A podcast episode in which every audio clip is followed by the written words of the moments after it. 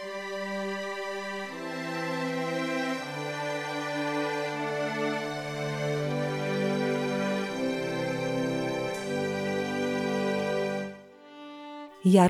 Bán Ježišové podobenstvá Kristové podobenstvá sú perlou nielen svetovej biblickej štilistiky, ale aj svetovej literatúry a zostanú vzorom po stránke obsahovej i formálnej. Sú to obrazy zo života alebo prírody, ktoré Ježiš Kristus použil na zobrazenie alebo vysvetlenie nadprirodzenej pravdy – sú ako zrkadlá, v ktorých vidíme Božiu pravdu tak, ako je a pomocou ktorých začíname chápať pravý zmysel pravdy, ktorá je ináč ťažko zrozumiteľná. Preto aj Matúš píše, toto všetko hovoril Ježiš zástupom v podobenstvách. Bez podobenstva im nehovoril nič, aby sa splnilo, čo predpovedal prorok. Otvorím svoje ústa v podobenstvách Vyrozprávam, čo bolo skryté od stvorenia sveta. Matúš 13, 34, 35 pre porovnanie Žalm 78, 2. Ak nám teda Kristové podobenstva podávajú pravdu, bolo by škodou, ak by sme ich nepoznali. Vyučovací cyklus Ježišové podobenstva Jaroslava Bána je rozdelený do 18 podobenstiev – pre vás, milí poslucháči, ktorí ich budete počúvať v podaní autora, nech padnú do dobrej zeme. Matúš 13, 8 Milí poslucháči a priatelia Rádia Pokoj, pozývame vás počúvať vzdelávací cyklus Jaroslava Bána o podobenstvách. Dnes si môžete vypočuť podobenstvo o zlých vinohradníkoch. Prajeme vám ničím nerušený a požehnaný čas.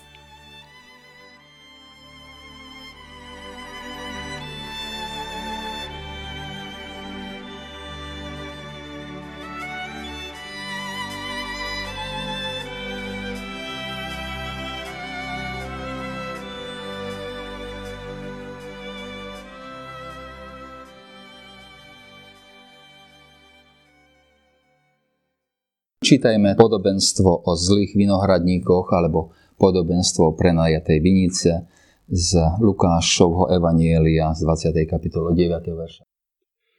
Potom začal rozprávať ľuďom toto podobenstvo. Istý človek vysadil vinicu, prenajal ju vinohradníkom a na dlhý čas odcestoval. Keď prišiel čas, poslal k vinohradníkom sluhu, aby mu dali podiel z úrody vinice. Ale vinohradníci ho zbili a poslali späť s prázdnymi rukami. Na to k ním poslal druhého sluhu. Aj toho zbili, potupili a vrátili s prázdnymi rukami. Poslal aj tretieho a aj toho doráňali a vyhodili. Vtedy pán Vinice povedal, čo mám robiť? Pošlem svojho milovaného syna. Pred ním a zda budú mať rešpekt. No keď ho vinohradníci uzreli, poradili sa medzi sebou a povedali si, to je dedič, zabíme ho, aby dedičstvo ostalo nám. Vyvliekli ho z vinice a zabili. Čo im teda urobí pán vinice? Príde, týchto vinohradníkov zahubí a vinicu dá iným. Keď to počuli, povedali, ešte že čo? On sa na nich zahľadil a povedal. Čo to teda znamená, keď je napísané kameň, ktorý stavitelia zavrhli, stal sa uholným kameňom. Každý, kto padne na ten kameň, doláme sa a na koho ten kameň padne, toho rozmliaždí. Zákonníci a veľkňazi sa snažili už v túto hodinu dostať ho do svojich rúk, iba že sa báli ľudu. Uvedomili si totiž, že toto podobenstvo povedal o nich. Toľko ščítania Božieho slova. To predchádzajúce podobenstvo, tam sme e, o bohačovi Lazarovi, to bolo typické podobenstvo o tom, že si nesmieme pomýliť to, čo je na vonok, s tým, čo je hlavná myšlienka podobenstva.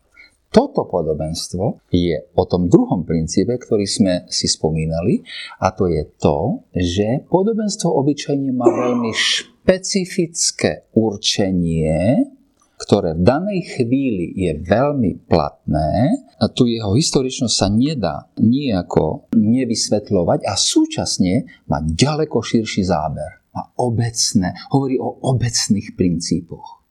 No a toto je ten náš prípad. Neskúšam vás, aby sme to nepoplietli dneska. Dobre?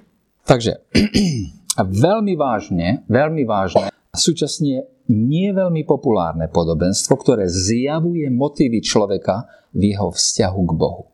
To je o motívoch. Toto podobenstvo je o motívoch človeka v jeho vzťahu k Bohu. A hlavnou myšlienkou podobenstva sú nesprávne vzťahy nájomníkov vinice ku majiteľovi vinice.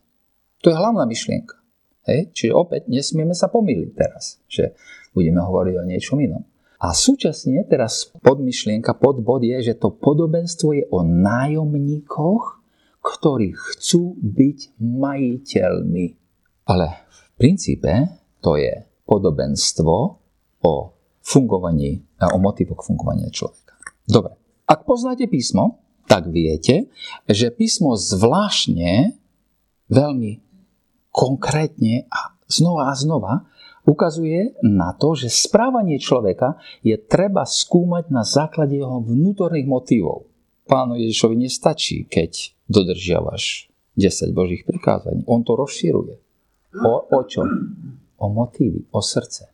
Motívy, tá, tá vnútorná dynamika našich citov, vedúcich k nášmu rozhodovaniu, je pre písmo podstatná. A toto podobenstvo je veľmi zvláštne v zmysle, že hovorí o tom, že v hĺbke našich bytostí tou dynamikou, je tou dynamikou alebo tými motívmi niečo, čo moderná psychológia nazýva represia. Počuli ste také slovo? Represia. Potlačenie. Ja to vysvetlím a keď budeme vykladať to podobenstvo, tak uvidíme, že čo v sebe potláčame a čo na nás nakoniec určuje, pretože to potláčame. Jeden z problémov, ktorý máme v živote, je, že dosiahnutie tých vecí v živote, ktoré veľmi chceme, je nemožné. V tom zmysle, že ak dosiahneme jednu vec, tak strácame inú vec. A nevieme jednoducho mať všetky veci naraz. A tie veci, ktoré by sme chceli, sú obyčajne alebo môžu byť v protiklade a tak získaním jednej veci strácame tú druhú. A toto táto skutočnosť vytvára v nás konflikt, úzkosť, strach, bolesť. A tieto city sme náchylní úplne alebo čiastočne potláčať. Hovorím vám to dačo? Dačo zložité to je ešte stále. Dobre, za chvíľu. Ale v čo také potlačanie vyústiuje? Bojíš sa a nepriznáš sa si, že si nahnevaný a potláčaš to? Alebo Nenávidíš samého seba a nechceš to vidieť? Kde takéto potláčanie končí? Paradoxne, potláčanie takýchto citov nakoniec prílišným spôsobom určuje tvoje správanie. Ovláda ťa to, dominuje tvojmu správaniu. Ak potláčame v sebe tie city, tak vieme o tom na určitej úrovni a súčasne to nie je na úrovni, na ktorej by sme chceli s tým alebo vedeli s tým niečo urobiť. A tá represia, tak sa to volá odborne, sa deje obyčajne aj úplne podvedome. V našom prípade to bude zvláštne potláčanie niečoho. Vieme, že sme nájomníci a chceli by sme byť majiteľmi. Ale obidve veci nejdu dokopy. Ale písmo hovorí, že je niečo zvláštne, čo potláčame a je to niečo, čo je za našimi normálnymi potláčaniami a tá vec za, za tvojou neslušnosťou, tá vec možno za tvojou hrubosťou, tá vec, ktorú potláčaš za hnevom na ľudí, neláskavosťou, aj za všetkými ostatnými tými, tými zlými vecami, je niečo, čo je skutočne potláčané a príliš určuje tvoje chovanie, čo si vlastne nepriznáš, je nepriateľstvo, antagonizmus, odpor voči Bohu samé. Písmo hovorí, že ľudské srdce v hneve opovrhuje Bohom. Nenávidí Boha. A človek si to neprizná a tým pádom to určuje jeho správanie. Apoštol Pavel to povie takto. Pretože zmýšľanie človeka je nepriateľstvom voči Bohu. Nepodrobuje sa to totiž Božiemu zákonu, veď sa ani nemôže. Rímanom 8.7. Nepriateľstvo voči Bohu je nepriznané a skryté tak dobre, že môže naplno, nepozorovanie a bez prekážok konať svoju prácu.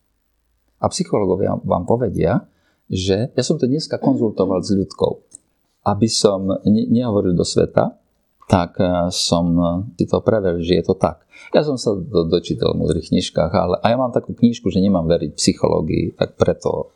Takže po, po, pozrite, nepriateľstvo voči Bohu, ktoré je za tými všetkými našimi ostatnými potláčaniami, je, je nepriznané a skryté tak dobre, že, že môže naplno, nepozorovanie a bez prekážok konať svoju prácu a určovať to, ako sa chováš. A naše podobenstvo je o nepriateľstve, o nenávisti voči Bohu. Je? Je. Však tí vinári zabíjajú. Tí, nájomníci sú nepriatelia majiteľa. Boha v tomto prípade. A ironické v našom podobenstve je, že ono ukazuje reakciu tých nájomníkov, vinárov, presne ako, ako, ako to predpokladá písmo. A skutočnosť nepriateľstva človeka voči Bohu je najlepšie vidieť vtedy, keď človeku niekto povie, že je to pravda. Keď ti niekto povie, že ak ty nenávidíš Boha, ty za tým, že, že, že snažíš sa nájsť ospravedlnenia, prečo nemôžeš veriť Bohu, v skutočnosti nie sú intelektuálne. V skutočnosti to nie je intelektuálna vec, že by ty, lebo keby som ti odpovedal na tvoje intelektuálne otázky, tak nakoniec nenávisť v srdci zostáva, ty povieš, a keby si čokoľvek, môj kolega mi povedal, keby si čokoľvek mi vysvetlil logicky, ja aj tak Pána Boha nechcem. Ja ho nenávidím.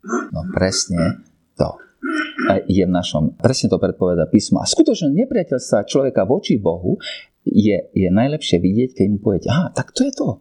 Vtedy sa ten človek príslušný zbúri. A rovnako, jak sa zbúrili tí naši, e, tí naši nájomníci. Vtedy sa ukáže naplno ľudská zlosť a hnev a práve vtedy, keď pán Ježiš hovorí s tým nábožným ľuďom, vy, náboženskí vodcovia, nenávidíte Boha, hoci hovoríte, že Bohu slúžite. To je to, čo pán Ježiš im hovorí tak práve vtedy tí v úvodzovkách Boží služobníci ho chcú zabiť. Presne tú vec, o ktorej hovorí pán Ježiš, aj vyvoláva. Pán Ježiš povie, toto je pravda a zrazu sa tá pravdočka ukáže. A to podobenstvo ukazuje na vzťah človeka k Bohu a na vnútorné motívy toho vzťahu. A pozrime sa na tie naše motívy cez to, čo naše podobenstvo hovorí o vzťahu tých vinárov k trom veciam. Naše podobenstvo je o vzťahu vinárov k, k komu? Najprv je to ku majiteľovi, potom je to ku poslom majiteľa a potom je to ešte vzťah vinárov ku synovi. Čiže tri vzťahy. Vzťah zlých vinárov ku majiteľovi, ku poslom majiteľa a ku synovi. A v týchto troch vzťahoch v našom podobenstve sa ukáže holá pravda toho, jaký, jaké sú motívy našho vzťahu. Vzťahu človeka k Bohu. Podobenstvo jasne hovorí o tom, aký, aký mal byť vzťah nájomníkov ku majiteľovi. Však, e, čo tam čítame? Istý človek vysadil vinicu, prenalial vinárom a odcestoval na dlhé časy. Čo sa stalo? A tí nájomníci, majiteľ kúpil vinicu, vložil tam svoje peniaze, odišiel, najal nájomníkov, ktorí ho majú, majú tú vinicu spracovať. Oni dostávajú svoj plat, ale zisk má ísť majiteľovi. Áno. Inými slovami, tí nájomníci majú spravovať vinicu podľa úmyslu majiteľa, podľa slova majiteľa, za účelom zisku pre majiteľa. Podobenstvo je samozrejme najprv určené pre náboženských vodcov Izraela. To je ten prvý zmysel toho podobenstva. To je ten princíp, o ktorom sme hovorili minule, že, že musíme rozoznať princíp, ktorý je pôvodný princíp a rozumieť, či môžeme tam vidieť niečo aj širšie, či je tam niečo aj viac. Proroci starého zákona nazývajú Izrael Božou vinicou, však? A náboženskí vodcovia Izraela sú teda tí, čo majú spravovať život Izraela podľa Božieho slova, Božích úmyslov s jeho národom a pre Božiu slávu alebo pre Boží zisk. Nie na vlastnú veľkosť, nie na vlastné obohacovanie sa. A podobenstvo teda najprv mierí na tých, na nich, ale a teraz to podobenstvo je typické tým, že je tu aj širšie posolstvo toho podobenstva, rovnako ako je širšie posolstvo starozákonných prorokov. Starozákonní proroci nie vždycky hovoria len o tom, jak sa má správať Izrael. Starozákonní proroci hovoria o tom, ako, ako, ako má žiť normálny človek, ako má žiť ja, ty, aký má byť náš vzťah ku Pánu Bohu. A práve preto, na toto podobenstvo je veľmi typické o tom, že tento špecifický dôraz pre tých ľudí, ktorí to teraz počuli, ktorí sa teraz nahnevali na pána Ježiša, lebo zjavil pravdu o nich, že je tu aj širší význam toho podobenstva. A to širšie posolstvo je veľmi dôležité tu vidieť. Jaké je širšie posolstvo toho podobenstva? Aby sme zostali ale verní podobenstvu samotnému. No, každý z nás máme svoj biologický, citový a sociálny život však. Máme obdarovania, máme dary, máme tvorivosť, máme vzdelanie, máme postavenie, máme bohatstvo, máme čo máme. Pri tom všetkom potrebujeme uznať, že sme nájomníci toho, čo máme.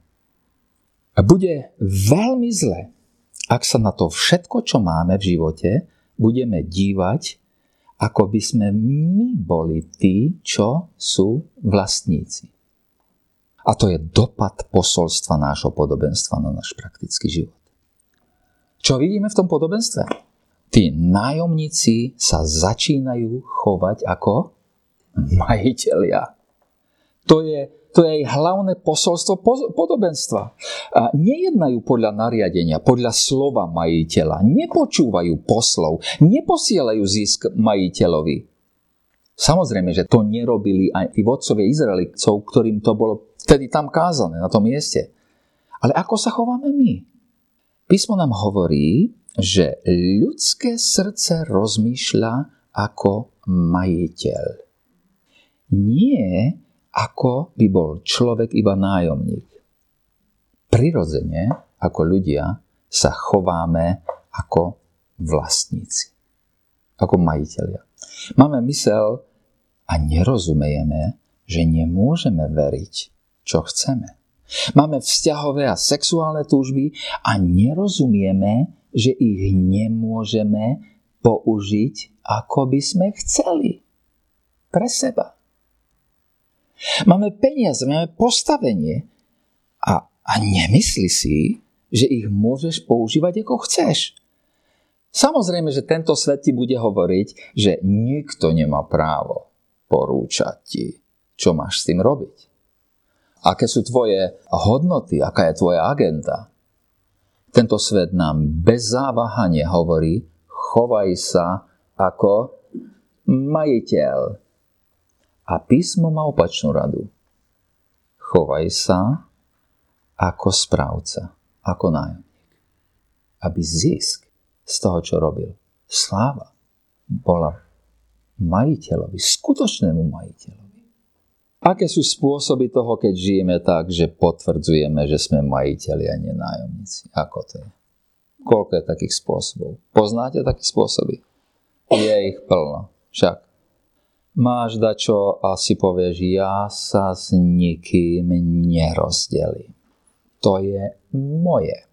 Malé decko ešte len vie hovoriť a už hovorí ja sama, iba ja. Alebo pán Boh ti požehná a začínal si s nejakými ľuďmi a, a zrazu zistíš, že wow, ale on, oni sú veľa horší, jak ja. Ja som niečo ten vzťah ku tomu je vzťah koho? Majiteľa. Keď sa dívaš na niekoho z poschodia, tak potvrdzuješ, že žiješ ako majiteľ, nie ako nájomník. A takých spôsobov máme plno. A nemôžeme ich tu na všetky spomenúť. Je ich proste nespočetné množstvo. To, čo ich všetkých charakterizuje, je, že žijeme v ilúzii nezávislosti a vlastnej dostatočnosti. Kým naopak sme v situácii, že sme závislí na tak mnohých veciach, ktoré sú absolútne mimo našu kontrolu. Nechceme to vidieť, potláčame to v sebe, ale keď to potláčaš v sebe, tak ľudka ti povie, že to určí tvoje fungovanie. A je to tak. Potláčame v sebe a písmo ešte viacej povie, že to nepriateľstvo voči Bohu je prirodzené. Ani ináč, ani ináč to nemôže byť. A teraz začíname vidieť, čo je ten primárny konflikt v nás, ktorý chceme potlačiť. Na jednej strane vieme, že sme nájomníci a na druhej strane to nenávidíme a chceme potlačiť vedomie o existencii skutočného majiteľa. Na jednej strane vieme, že sme dlžníci majiteľovi a na druhej strane to ale nechceme. My sami chceme uznanie a nie priznanie, že všetko, čo sme a máme, je iba Boží dar. To je hlboký, hlboký konflikt ľudského vnútra. Toto podobenstvo o tom presne hovorí ľudského srdca. Áno, ľudského srdca. A tú našu ilúziu o nezávislosti, o vlastnej dostatočnosti nechceme dovoliť spochybniť nikomu. A psychológovia nám povedia, že o tom potláčaní ani sami nevieme. Pýtal som sa dneska ľudky, že či vie využiť emočnú regresiu, tak sa to odborne volá, to, o čom hovorím tu na, na liečbu, tak to mi odpovieš na budúce, lebo to nevedela mi povedať teraz. Ale to by sme chceli vedieť, hej? Lebo my ani nevedomo potláčame v sebe, chceme byť, chceme byť majiteľia a z toho skutočného majiteľa ani nevedome potlačame a predsa to, práve toto určuje naše správanie. Tak to je to prvé. A vzťah tých nájomníkov ku majiteľovi. To druhé. Naše podobenstvo hovorí aj o vzťahu nájomníkov vinice poslom majiteľa. A keď prišiel čas, tak, e, tak majiteľ poslal sluhu, posla a k vinohradníkom, aby mu poslali čo? Čo to tam čítam? Pošlite zisk z úrody vinici. Ale tí vinári ho zbili. A poslali preč s prázdnymi rukami. A potom čítame o tom, že majiteľ k ním poslal druhého posla. Aj toho zbili. Ale tento raz ho už aj potúpili a vrátili s prázdnymi rukami. Sa to stupňuje. A teraz sa ešte viac sa stupňuje. A majiteľ poslal tretieho, ale toho teraz už doráňajú celkom. Ten pôvodenie je, že ho dokaličia a vyhodia vyhodia do kaličeného. Inými slovami, všimnite si, že ten, e, ten postoj tých e, vinárov k poslom sa stupňuje a s ďalším poslom sú ešte agresívnejší. Ešte agresívnejší. A širšie posolstvo toho vzťahu nájomníkom ku poslom majiteľia hovorí o tom, že Boh vo svojej milosti nikdy, ale nikdy nedáva iba jednu šancu. No dobre, nerozumieš, že, že nie si majiteľ, a nerozumieš, že si nájomník, tak tu je jeden posol. Prosím ťa, porozumej. Nepodarilo sa. Tak, Pán Boh dáva druhú šancu. Vieš čo? Skúsme to ešte raz. Čo keby si už teraz porozumel? A nie. Ešte raz. Jednoducho, Pán Boh nedáva iba jednu šancu, aby sa človek spametal, že je nájomník. Boh posiela znovu a znovu svojich poslov do našich životov, aby nám povedal, ešte raz ti hovorím, že ty nie si majiteľ. A Boh posiela znovu a znovu svojich poslov do našich životov, aby otriasol našou ilúziou o našej nezávislosti a vlastnej dostatočnosti. Aby nám viacej a viacej a viacej ukázal, ako sme závislí a krehky. Kto sú tí poslovia? Pre ten pôvodný zámer to, to absolútne, to boli proroci. To boli jeden prorok za druhým, jeden prorok za druhým, znova a znova. A teraz pre ten širší význam toho, keď hovoríme o nás samotných, inými slovami, v tom širšom zmysle slova, napríklad, niektorým z nás pán Boh poslal dobrých rodičov. Keď videli, že sa chováš jak nájomník, tak si dostal také naučenie, že si možno, že porozumel, že až taký veľký majiteľ nie si. Niektorým pán Boh dáva do cesty dobrý zbor veriacich. Niektorým pošle slovo. Niektorým a ľuďom Boh posiela kazateľa, priateľa, ktorý im ukáže, že sú nájomníci. Človeče, spamätaj sa. Spamätaj sa! Klasický výklad ale tých poslov, tak ako ho nájdete všade v literatúre, je, okrem prorokov, ktorí sú tí, tí prvotní, je, že klasický výklad tých božích sluhoch je, o, o tých božích sluhoch je ale to, že to, čo, to, čo nazývame poslami Božej prozreteľnosti. A posol Božej prozreteľnosti býva obyčajne tragédia, ťažké okolnosti, frustrácia, sklamanie, zabranenie, uskutočnenie toho, čo si tak veľmi chcel.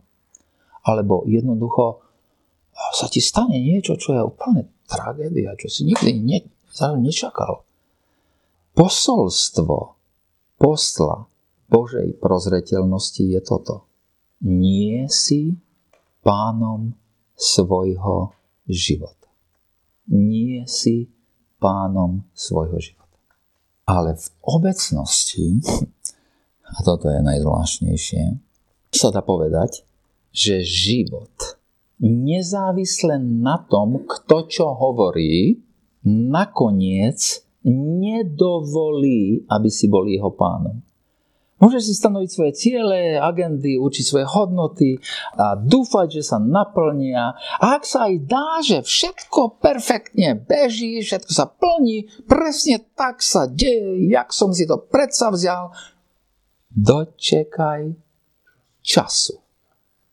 Ak dokonca všetko ti ide správne a už to trvá 20 rokov, dočekaj času. Nakoniec porozumieš, že si nájomník.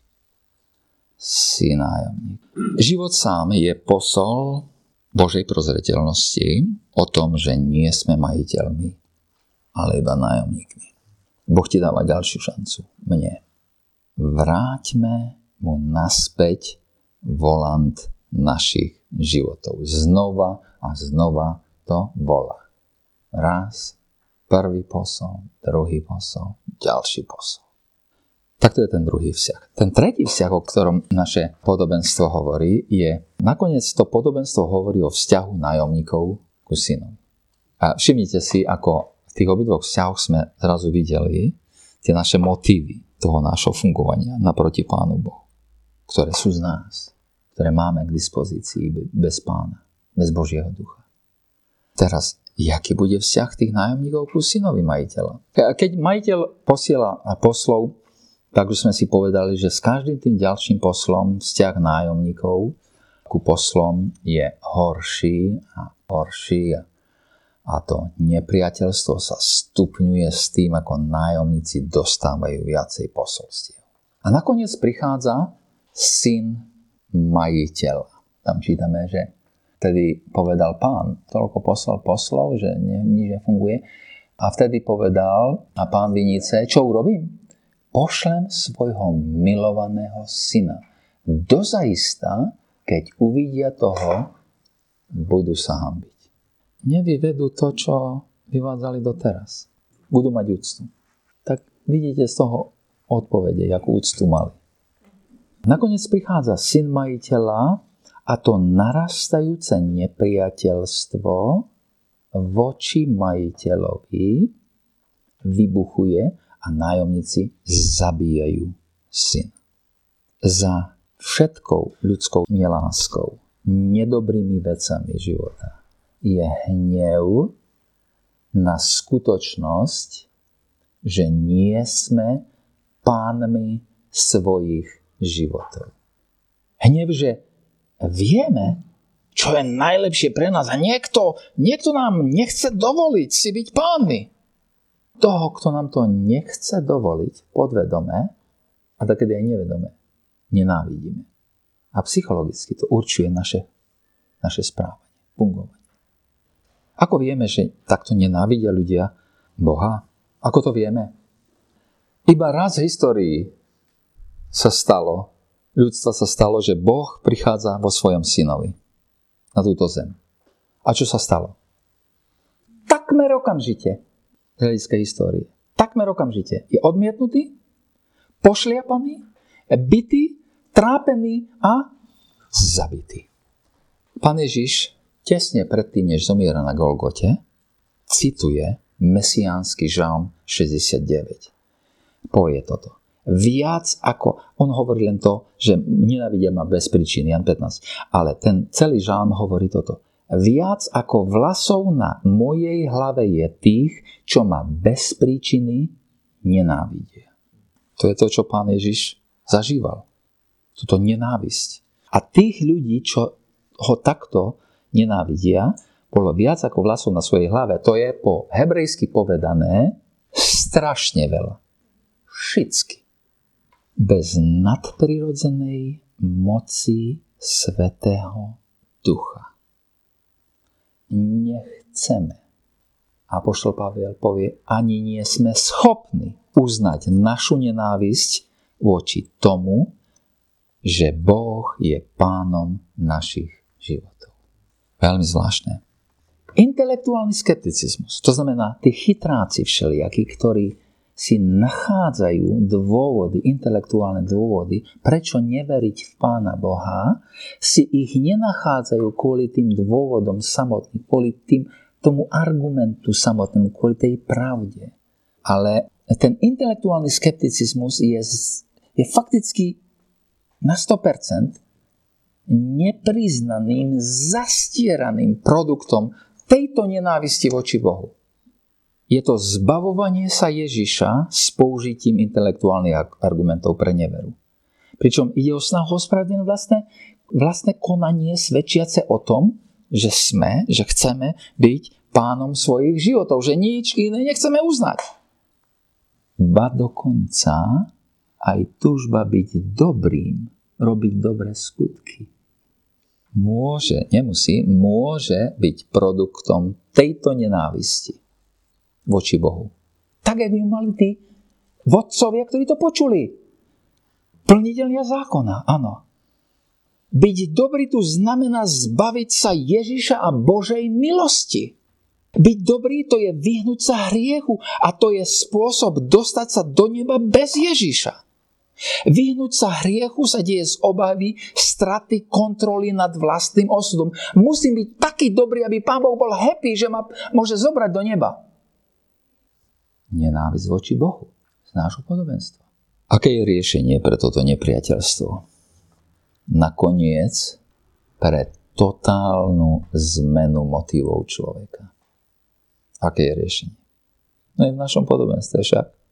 Toto je dedič poďte, zabíme ho, aby bolo dedictvo naše.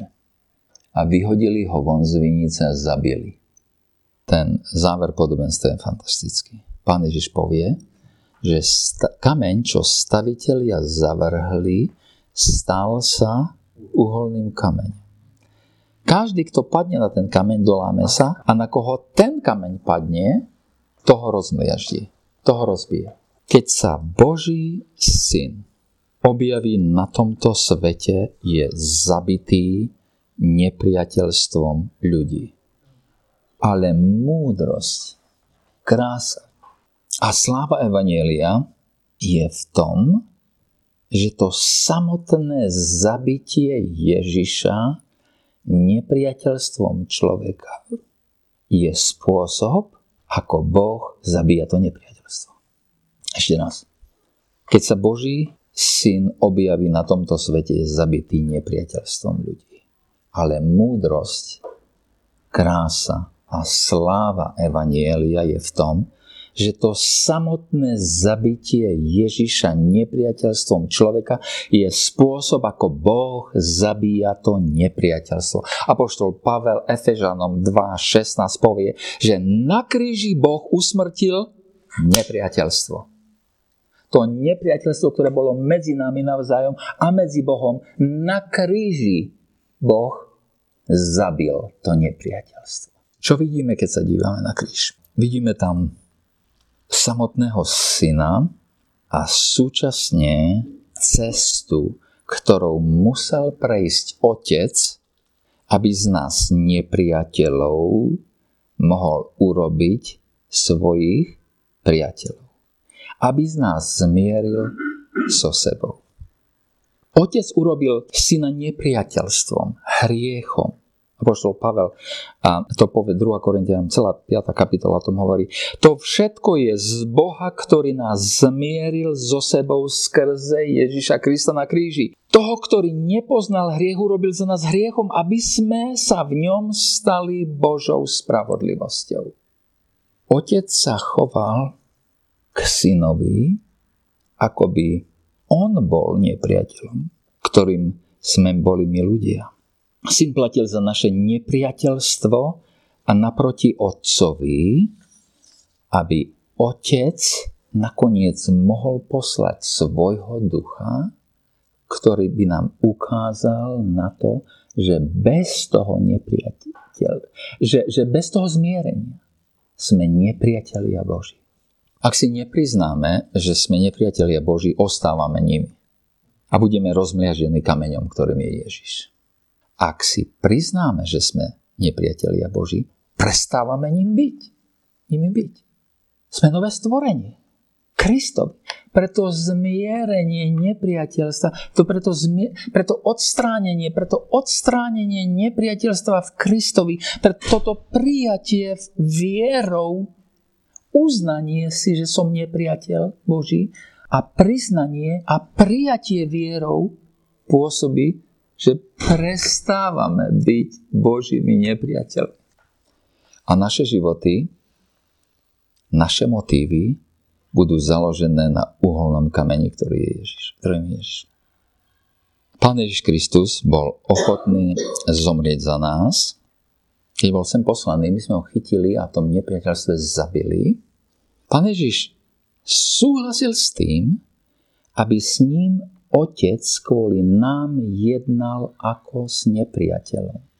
A teraz máme stále problém s tým, že, sa, že chceme byť vla, nepriatelia Boží, lebo, lebo nechceme dať e, kontrolu svojich životov do Božích rúk. Tak ako by mohlo ke, byť kedykoľvek e, nebezpečné z, zveriť kontrolu nad svojimi životami do rúk takého úžasného pána, do rúk takého úžasného Boha, ktorý dovolil otcovi, aby s ním jednal ako s nepriateľom na, našim, na našom mieste. Ježiš na seba berie naše nepriateľstvo k otcovi, aby sme sa ty i ja stali otcovými priateľmi. A táto úžasná láska syna mení motívy našho vzťahu k Bohu. Žiadne vylepšenie vzťahu žiadna iná politika tých eh, nájomníkov nepomôže. Jednoducho radikálne uznanie v srdci, nechaný same, same ponechá, sú ponechaní na seba samého som Božím nepriateľom. Ale v Pánu Ježišovi som sa stal priateľom celým dieťaťom Božím. A to radikálne zmení naše životy. To podobenstvo. Čo, čo s tým urobíme? A to je tá posledná vec. To môžeme prijať, čo som teraz povedal. To je to, to slovo o tom, že každý, kto padne na ten kameň, rozmleží sa a koho, a na koho by padol, a toho rozmlieží. To sme v tom 18. verši. Teraz ešte jedna vec sa čaká po nás. Že čo s tým urobíš?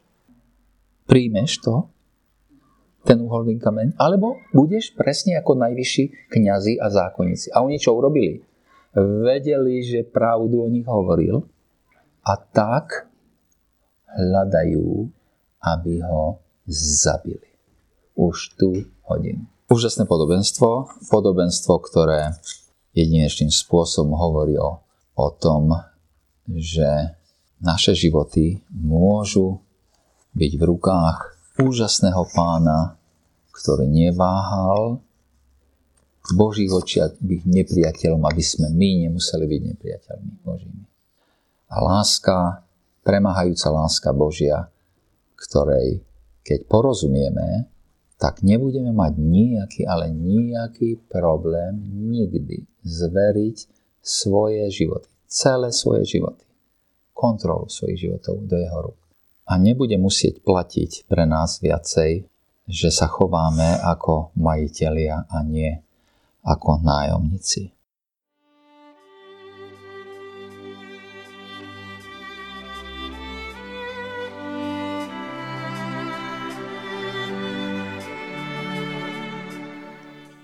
Počúvali sme vzdelávací cyklus Jaroslava Bána o podobenstvách. Zajtra v rovnakom vysielacom čase vás pozývame vypočuť si podobenstvo Poklad a perly. So žehnaním a vďakou sa lúčime s vami, milí poslucháči. Do počutia.